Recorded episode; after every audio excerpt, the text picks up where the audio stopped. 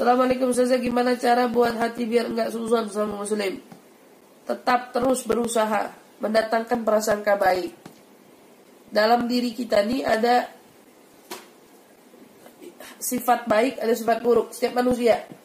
Itulah itu jibillah Dari sananya udah begitu. Tapi melawan keburukan itu. Jika kamu tahu kamu suka suzon Maka kamu harus melawan.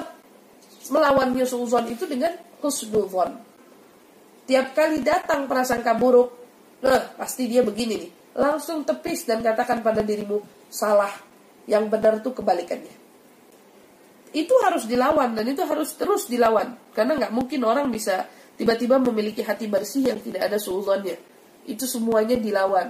Makanya Nabi Shallallahu Alaihi Wasallam berkata, jika ada di antara kalian saudara kita mengalami satu halangan, satu apa yang kemudian membuat kita bertanya-tanya, maka jangan kau putuskan putuskan eh, apa namanya itu kesimpulan sampai kau mendatangkan 70 uzur. 70 uzur.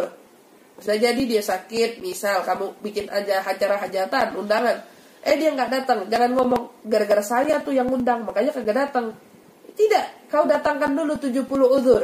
70 uzur itu usahakan, bisa jadi mungkin dia sakit, mungkin mobilnya bannya kempes, Ah, mungkin ada anaknya yang sakit, mungkin suaminya sakit, mungkin apa sampai 70 coba kamu cari alasannya.